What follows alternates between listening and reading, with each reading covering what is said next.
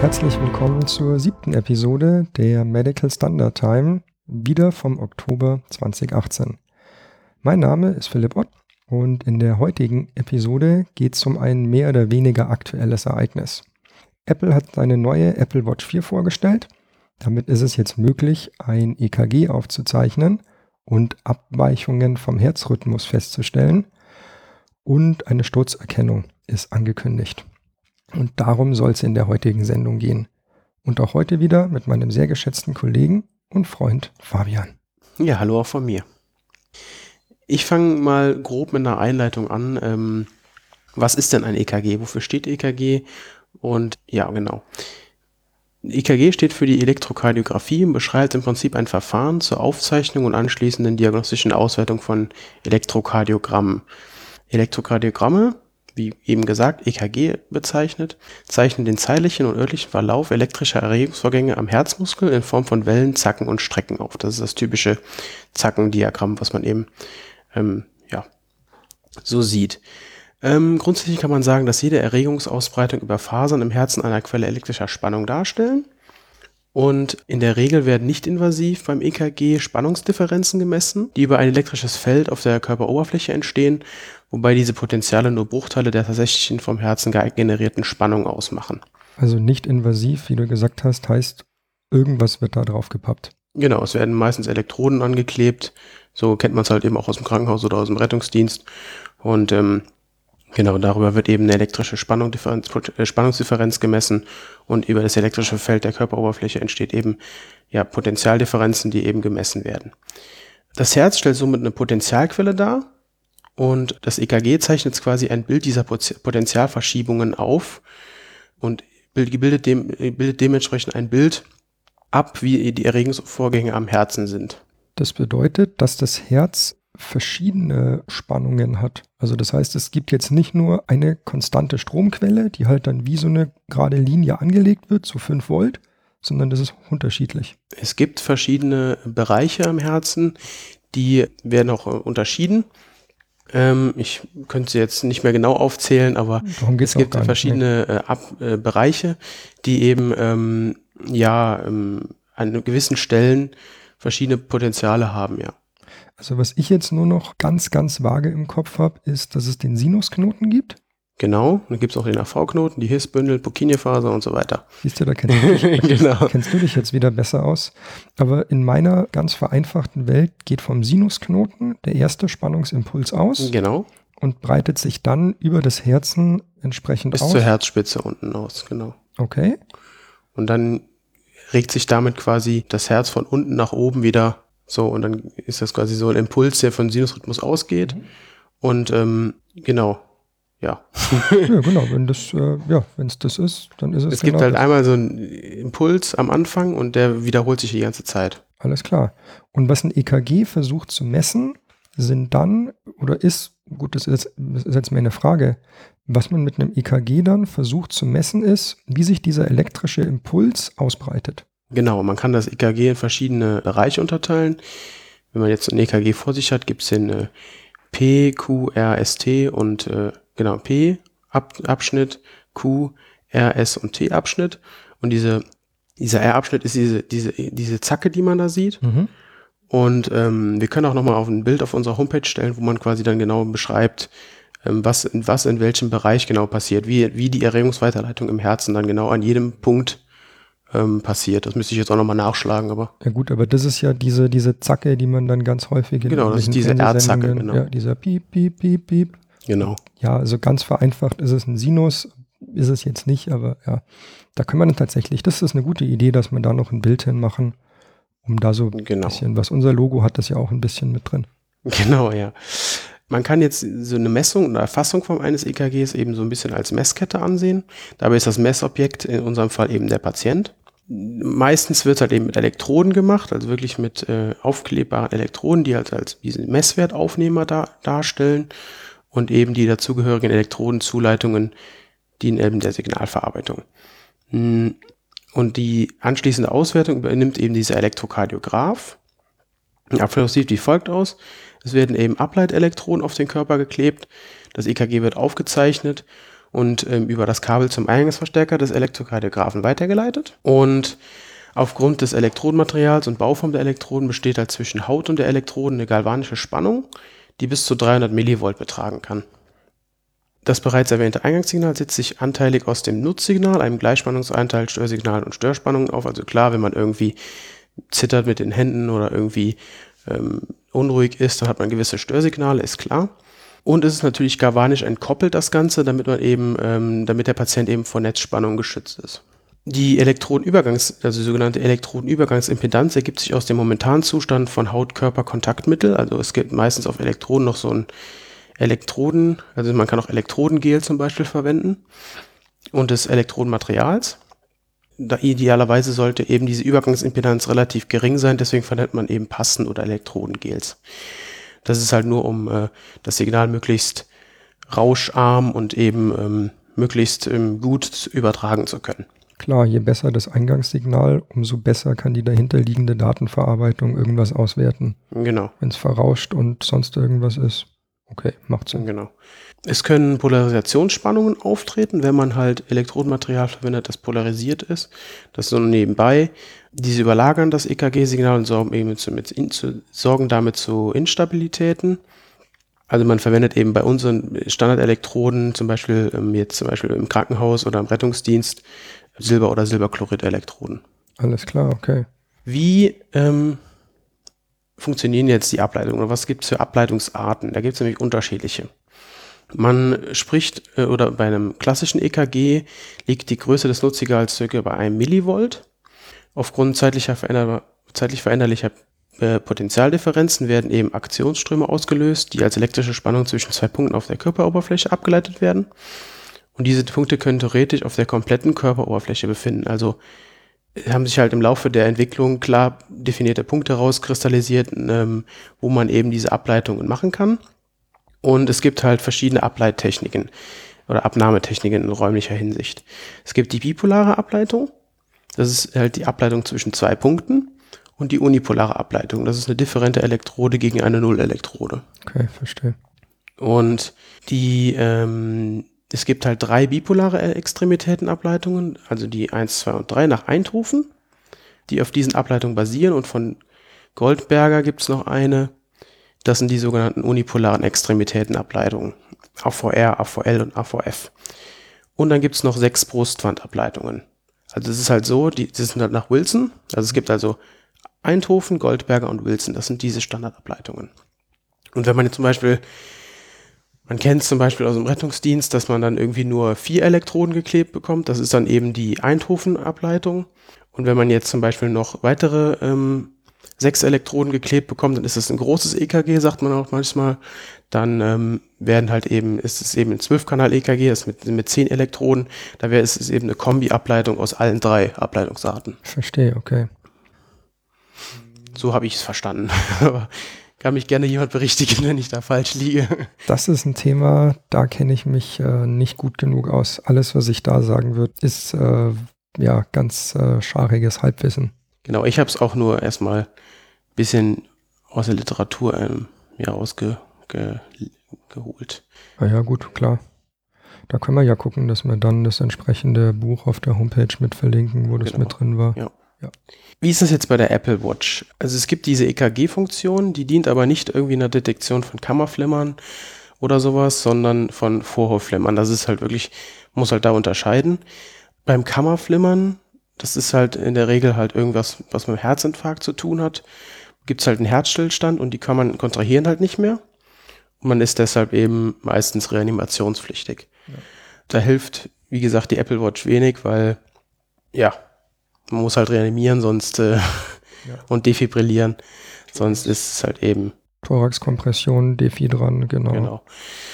Beim Vorflimmern ist es eben so, dass man ähm, hat eben eine, Errege, äh, eine elektrische Erregungsbildung im Vorhof, welcher für die Füllung der Kammern zuständig ist. Und wenn diese nicht mehr kontrahieren, kann es eben dazu führen, dass eben Blutgerinnsel im Vorhof ähm, sich bilden. Und ähm, wenn so ein Gerinnsel halt abfliegt, dann kann es eben irgendwann, äh, ja, ich will nicht sagen, es führt immer zum Schlaganfall, aber es kann halt eben dazu führen, dass es durch die Arterien oder die Venen hoch ins Gehirn schießt und dann eben ähm, zu einem Schlaganfall führt. Das geht. Das ist aber in der Medizin ja ganz häufig, dass man da irgendwie von äh, Wahrscheinlichkeiten redet. Klar, nicht jeder Zusammenhang tritt immer hundertprozentig auf, sondern ja, wie wahrscheinlich ist halt, dass irgendwas passiert. Genau. Und das ist so das Thema zum, was Kammerflimmern und Vorhofflimmern so unterscheidet. Also die EKG-Watch soll eben wirklich Vorhofflimmern äh, versuchen zu detektieren. Aber da gehen wir auch später nochmal drauf ein. Wie ist das jetzt beim, bei der Apple Watch? Also bei der Apple Watch ist es so, dass wir da ein Einkanal-EKG ableiten. Nicht irgendwie ein 4, 3 Kanal, 12 Kanal oder so, sondern wirklich ein Einkanal-EKG. Das ist eben eine, ja, eine unipolare Ableitung nach Wilson. Und ähm, es wird eben nur eine Elektrode verwendet und es kann eben eine Rhythmusanalyse gemacht werden, weil man hat eben eine Ableitung.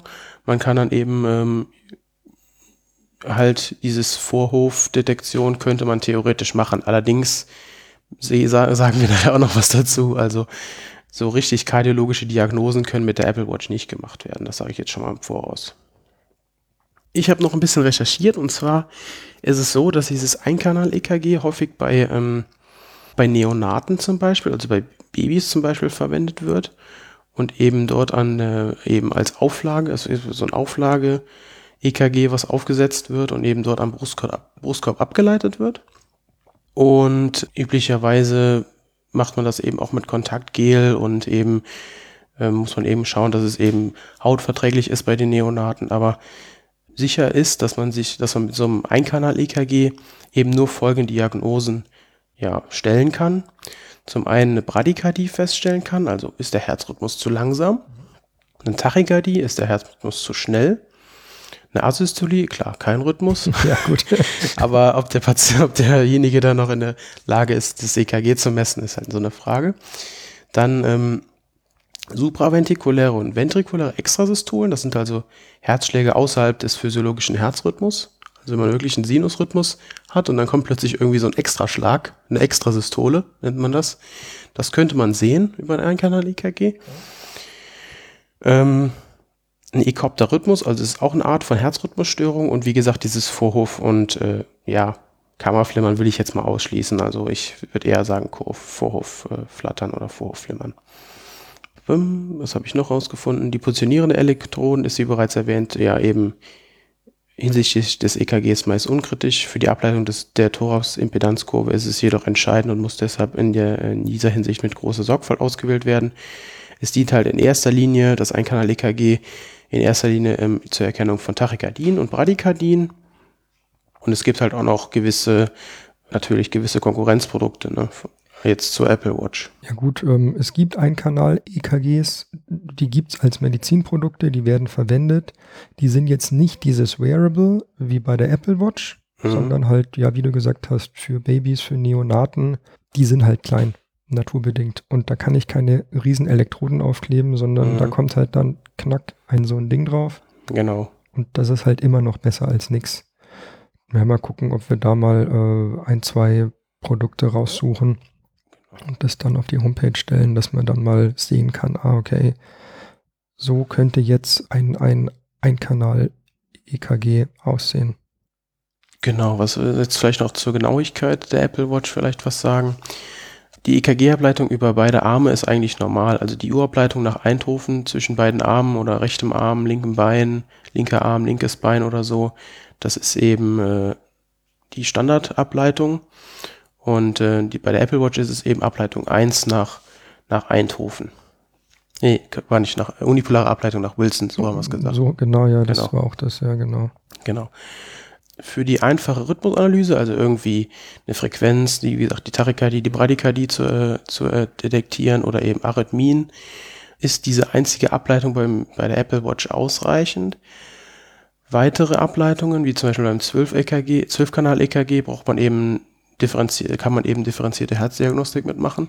Da braucht man aber auch wirklich die Ableitung, ne? sonst, ja. sonst geht es nicht. Ich glaube, das hast du ja auch mal gesagt, dass man da so ein räumliches Bild vom Herzen bekommt. Also, genau, ja. Mhm. Das ist also wirklich, dass man, man klebt so ein bisschen die Elektroden um das Herz rum mhm. und kriegt dadurch so eine Art 3D-Bild, sag ich mal. Also der Arzt kann dadurch eine, so eine, differenzierte Diagnostik machen, also kriegt wirklich so einen, einen 3D-View vom Herzen wirklich. Also kann auch hinters Herz gucken so ein bisschen. Ne? Also gut, man darf sich dich jetzt nicht nee. vorstellen wie ein 3D-Bild in nee, einem nee, Computerspiel. Das nicht.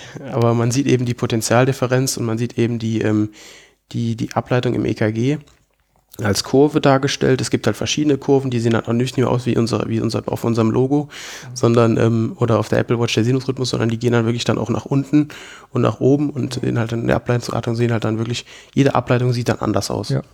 Und das kann auch dann nur ein geschultes Personal äh, damit, damit was anfangen. Als Laie ist das, ja, sieht nicht aus wie ein EKG, was man aus dem Fernsehen kennt. Was ist denn das für ein Gruscht? Genau, und das mit der Asystolie ist auch nochmal ein Thema. Aber gut, das, das, ist ein anderes Thema. Ja. Genau. Ähm, ja, also was man da jetzt halt noch sagen muss, jetzt hat die Apple Watch so ein EKG. Das ist jetzt ein Messpunkt, das ist jetzt eine Möglichkeit, ähm, an Sensordaten zu kommen.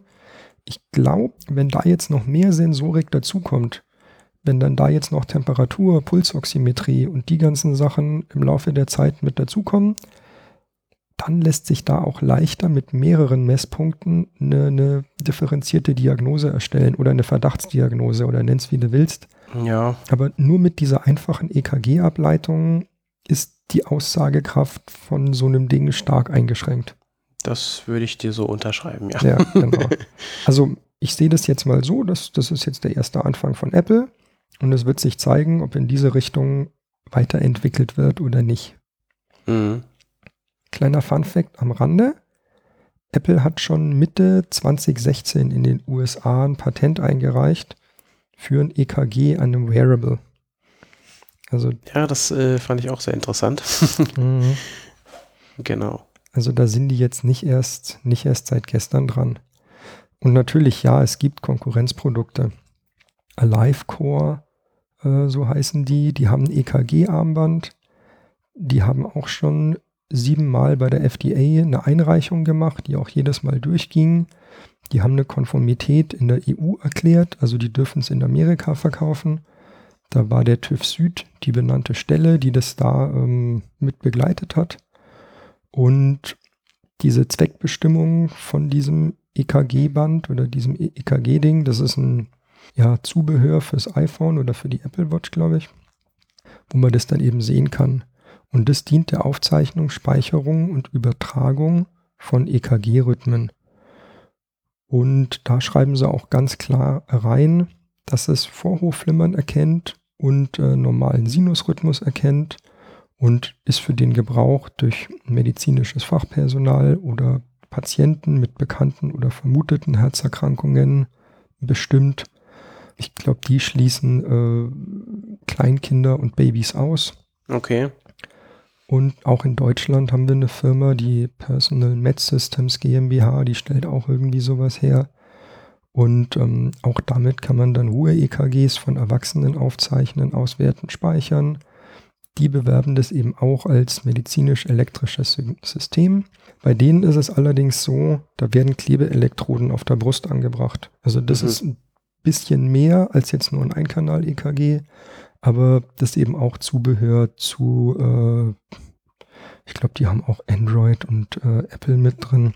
Und dann Auswertung auf dem Handy quasi. Ja, richtig, okay. genau, genau, ja. Und auch die haben Konformität für, da müsste ich jetzt nochmal gucken, aber ich glaube in der Gebrauchsanweisung von denen war auch ein CE-Zeichen der TÜV Süd mit 0123 mit dabei. Mhm. Das heißt, die werden auch sowas wie eine Art, na gut, die, in, wenn, wenn in der Zweckbestimmung drin steht, dass die da EKGs aufschreiben, auswerten und speichern, dann werden die mit Sicherheit da auch Konformitätserklärung gemacht haben, wenn der TÜV Süd mit dabei ist. Mhm. Das heißt, bei den beiden wird es sich um ein Medizinprodukt handeln.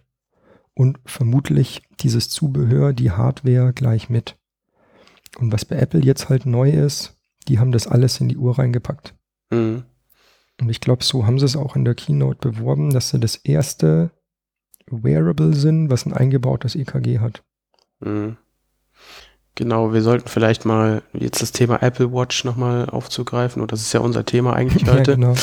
Sollten wir vielleicht mal eingangs erklären, was ist denn überhaupt ein Medizinprodukt und was ist jetzt an der Apple Watch das Medizinprodukt? Und wie, also vielleicht da mal ein bisschen was klarstellen. Richtig, ja, genau.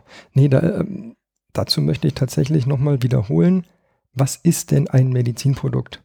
Also Medizinprodukt ist im Artikel 1 der noch gültigen MDD und im Artikel 2 der mittlerweile auch anzuwendenden MDR mit definiert.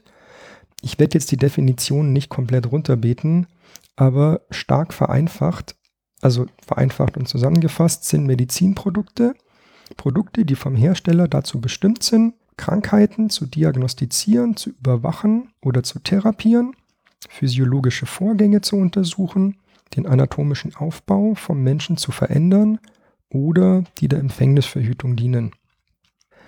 Und das heißt, sobald ein Produkt in diese Definition fällt, ist es ein Medizinprodukt und muss sämtlichen regulatorischen Anforderungen, die in dem Gesetzestext drinstehen, genügen.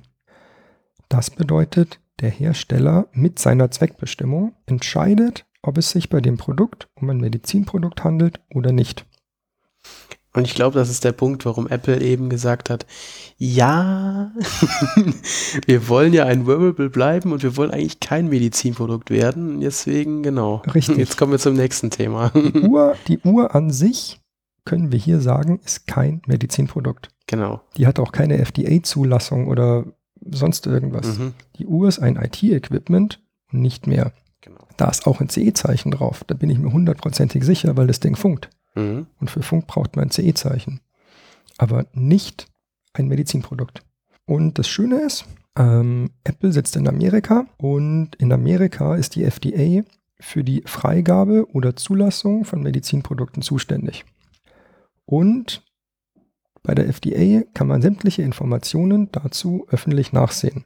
Man kann jetzt nicht alles zu Apple Watch nachgucken, wie es technisch funktioniert, Mhm. aber dieser regulatorische Prozess, da steht nicht viel drin, das ist immer nur so ein bisschen Information. Hier habt ihr unser Okay, dass ihr das machen dürft. Da st- stellt die FDA eine Clearance oder ähm, ein Approval aus. Und das ist öffentlich einsehbar. Werden wir auf der Homepage verlinken. Was ist passiert? Die FDA hat für zwei Apps, die auf der Apple Watch äh, laufen, eine Clearance, eine Freigabe erteilt. Das ist nicht das gleiche wie ein Approval, eine Zulassung. Approvals gibt es nur für Klasse 3 Produkte. Also Klasse 3 Produkte ist gedanklich implantierbare Herzschrittmacher oder solche. Also sehr invasives Zeug. ja, ja. In, in der Liga spielen Klasse 3 Produkte. Mhm. Wird Apple nicht hinkommen. Also postuliere ich jetzt einfach mal. ja. In fünf Jahren bekomme ich eins auf den Deckel dafür. Das heißt, die, das aufwendigste Verfahren ist die FDA-Zulassung. Erfolgt nur für Klasse 3 Produkte oder Technologien, die ein höheres Risiko und damit auch einen höheren Nutzen haben. Wie gesagt, implantierbare Herzschrittmacher. Apple hat eine sogenannte De Novo-Klassifizierung für beide Apps erhalten. Das bedeutet, die Apps liegen risikobedingt noch in der Klasse 2. Die Apps haben nicht so viele Tests durchlaufen wie irgendwas, was eine Approval, eine Zulassung benötigt. De novo bedeutet, dass die Apps alles äh, äh, bedeutet, dass die Apps anders sind als alles andere bisher auf dem Markt. Das ist eben dieser De novo Charakter. Mhm. Das ist ein einigermaßen schlankes Verfahren. Und ähm, wenn man sich dann diese FDA-Briefe durchliest, also was mir da sofort auffällt, ist ähm, der Name. Die Donna Bea Tillmann hat die Einreichung für die FDA durchgeführt, für Apple. Mhm. Also mal nachgucken, was macht denn die nette Dame? Die ist eine ehemalige Beamtin von der FDA. Ah, schön. Die weiß, Das passt ja. ja klar, die weiß, die weiß genau, wie der Laden funktioniert und welche Prozesse da wie einzuhalten sind. Die hat auch schon mal ein paar Jahre für Microsoft gearbeitet, hat da ein bisschen so in die Tech-Branche mit rein äh. Also ich meine das jetzt wirklich wertfrei, da hat Apple eine gute Wahl getroffen. Mhm. Und diese De Novo-Klassifizierung kann man bei der FDA m, öffnen kann diese De Novo-Datenbank durchsuchen. Und wenn man, wenn man dann bei Requester Name Apple eingibt, kann man diese beiden Unterlagen zu den jeweiligen Apps nachgucken. Werden wir alles verlinken, ähm, wie gerade gesagt. Ich gehe jetzt mal auf die erste App ein, die sogenannte EKG-App. Das ist der offizielle Name, wie er bei der FDA verwendet wurde. Device Class 2 hat einen eigenen Product Code bekommen. Ich nehme an, dass der jetzt noch neu ist, weil den so noch niemand verwendet hat. Das Mhm. ist QDA. Und das Schöne ist, in den Unterlagen steht die Zweckbestimmung drin. Ja, Also sehr schauen wir gut. doch mal rein. Genau.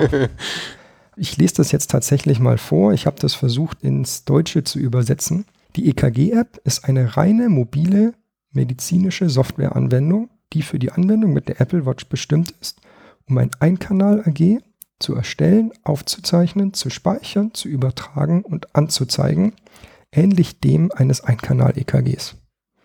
Super. Also kommt medizinische Softwareanwendung drin vor, steht drin, dass es mit der Apple Watch zu verwenden ist und erstellen, aufzeichnen, speichern, übertragen, anzeigen. Gut. Der nächste Satz. Die EKG-App bestimmt das Vorhandensein von Vorhofflimmern, im Englischen AFib abgekürzt, oder Sinusrhythmus auf einer klassifizierbaren Wellenform. Die EKG-App wird nicht für Benutzern mit anderen bekannten Arrhythmien empfohlen. Okay. Naja, gut.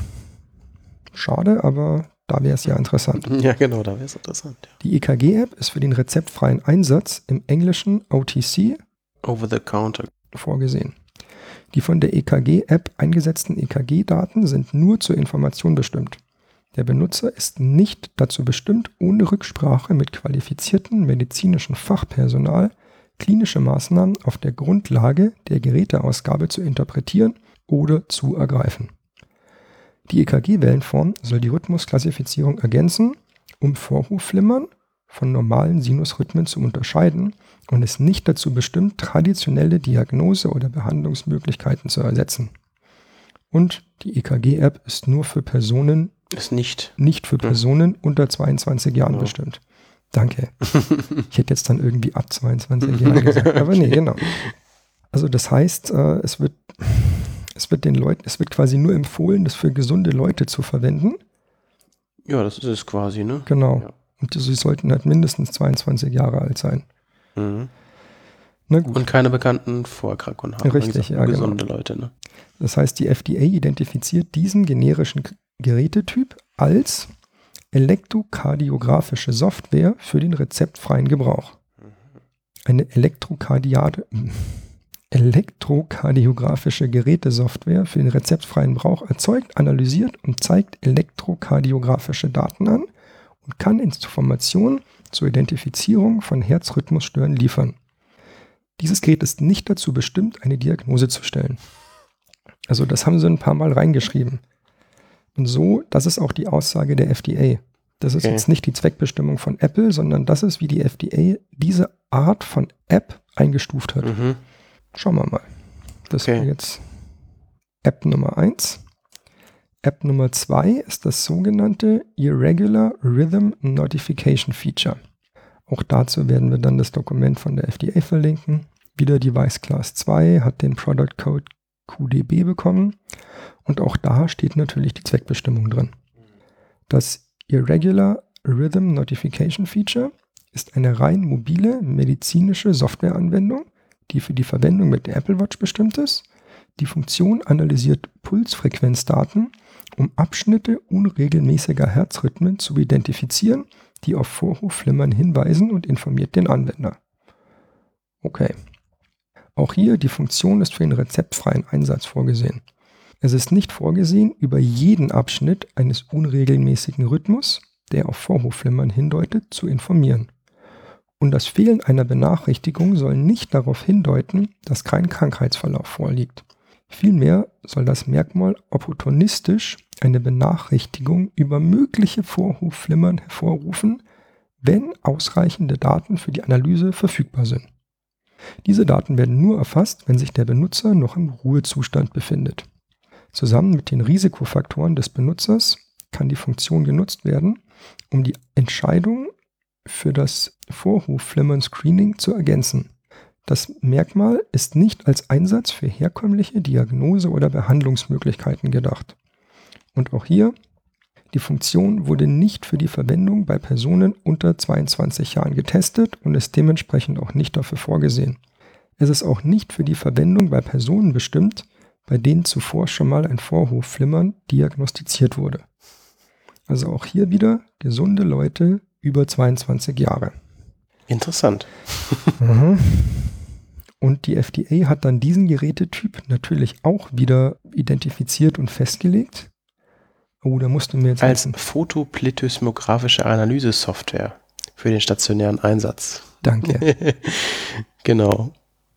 Diese Foto, äh, photoplethysmographische Analysesoftware für den rezeptfreien Verbrauch analy- analysiert die Daten und liefert Informationen zur Identifizierung unregelmäßiger Herzrhythmen. Mhm. Und dies- wiederum der Ersatz dieses Gerätes nicht dazu bestimmt, eine Diagnose zu stellen. Was war denn jetzt das für ein tolles Fremdwort, was du so gut aussprechen konntest? Genau, Was, das ist was heißt das? photoplethysmographische Kurve. Das ist im Prinzip die Urkurve des, äh, des, der, der Pulsoximetrie. Also man hat damit früher angefangen, Pulsoximetrie zu, das zu benennen. Das ist wirklich ein, früher hieß es eben so. Mhm. Und diese Kurve, die man beim Pulsoximetrie angezeigt bekommt, das nennt man eben, äh, nennt man eben photoplethysmographische grafische Kurve.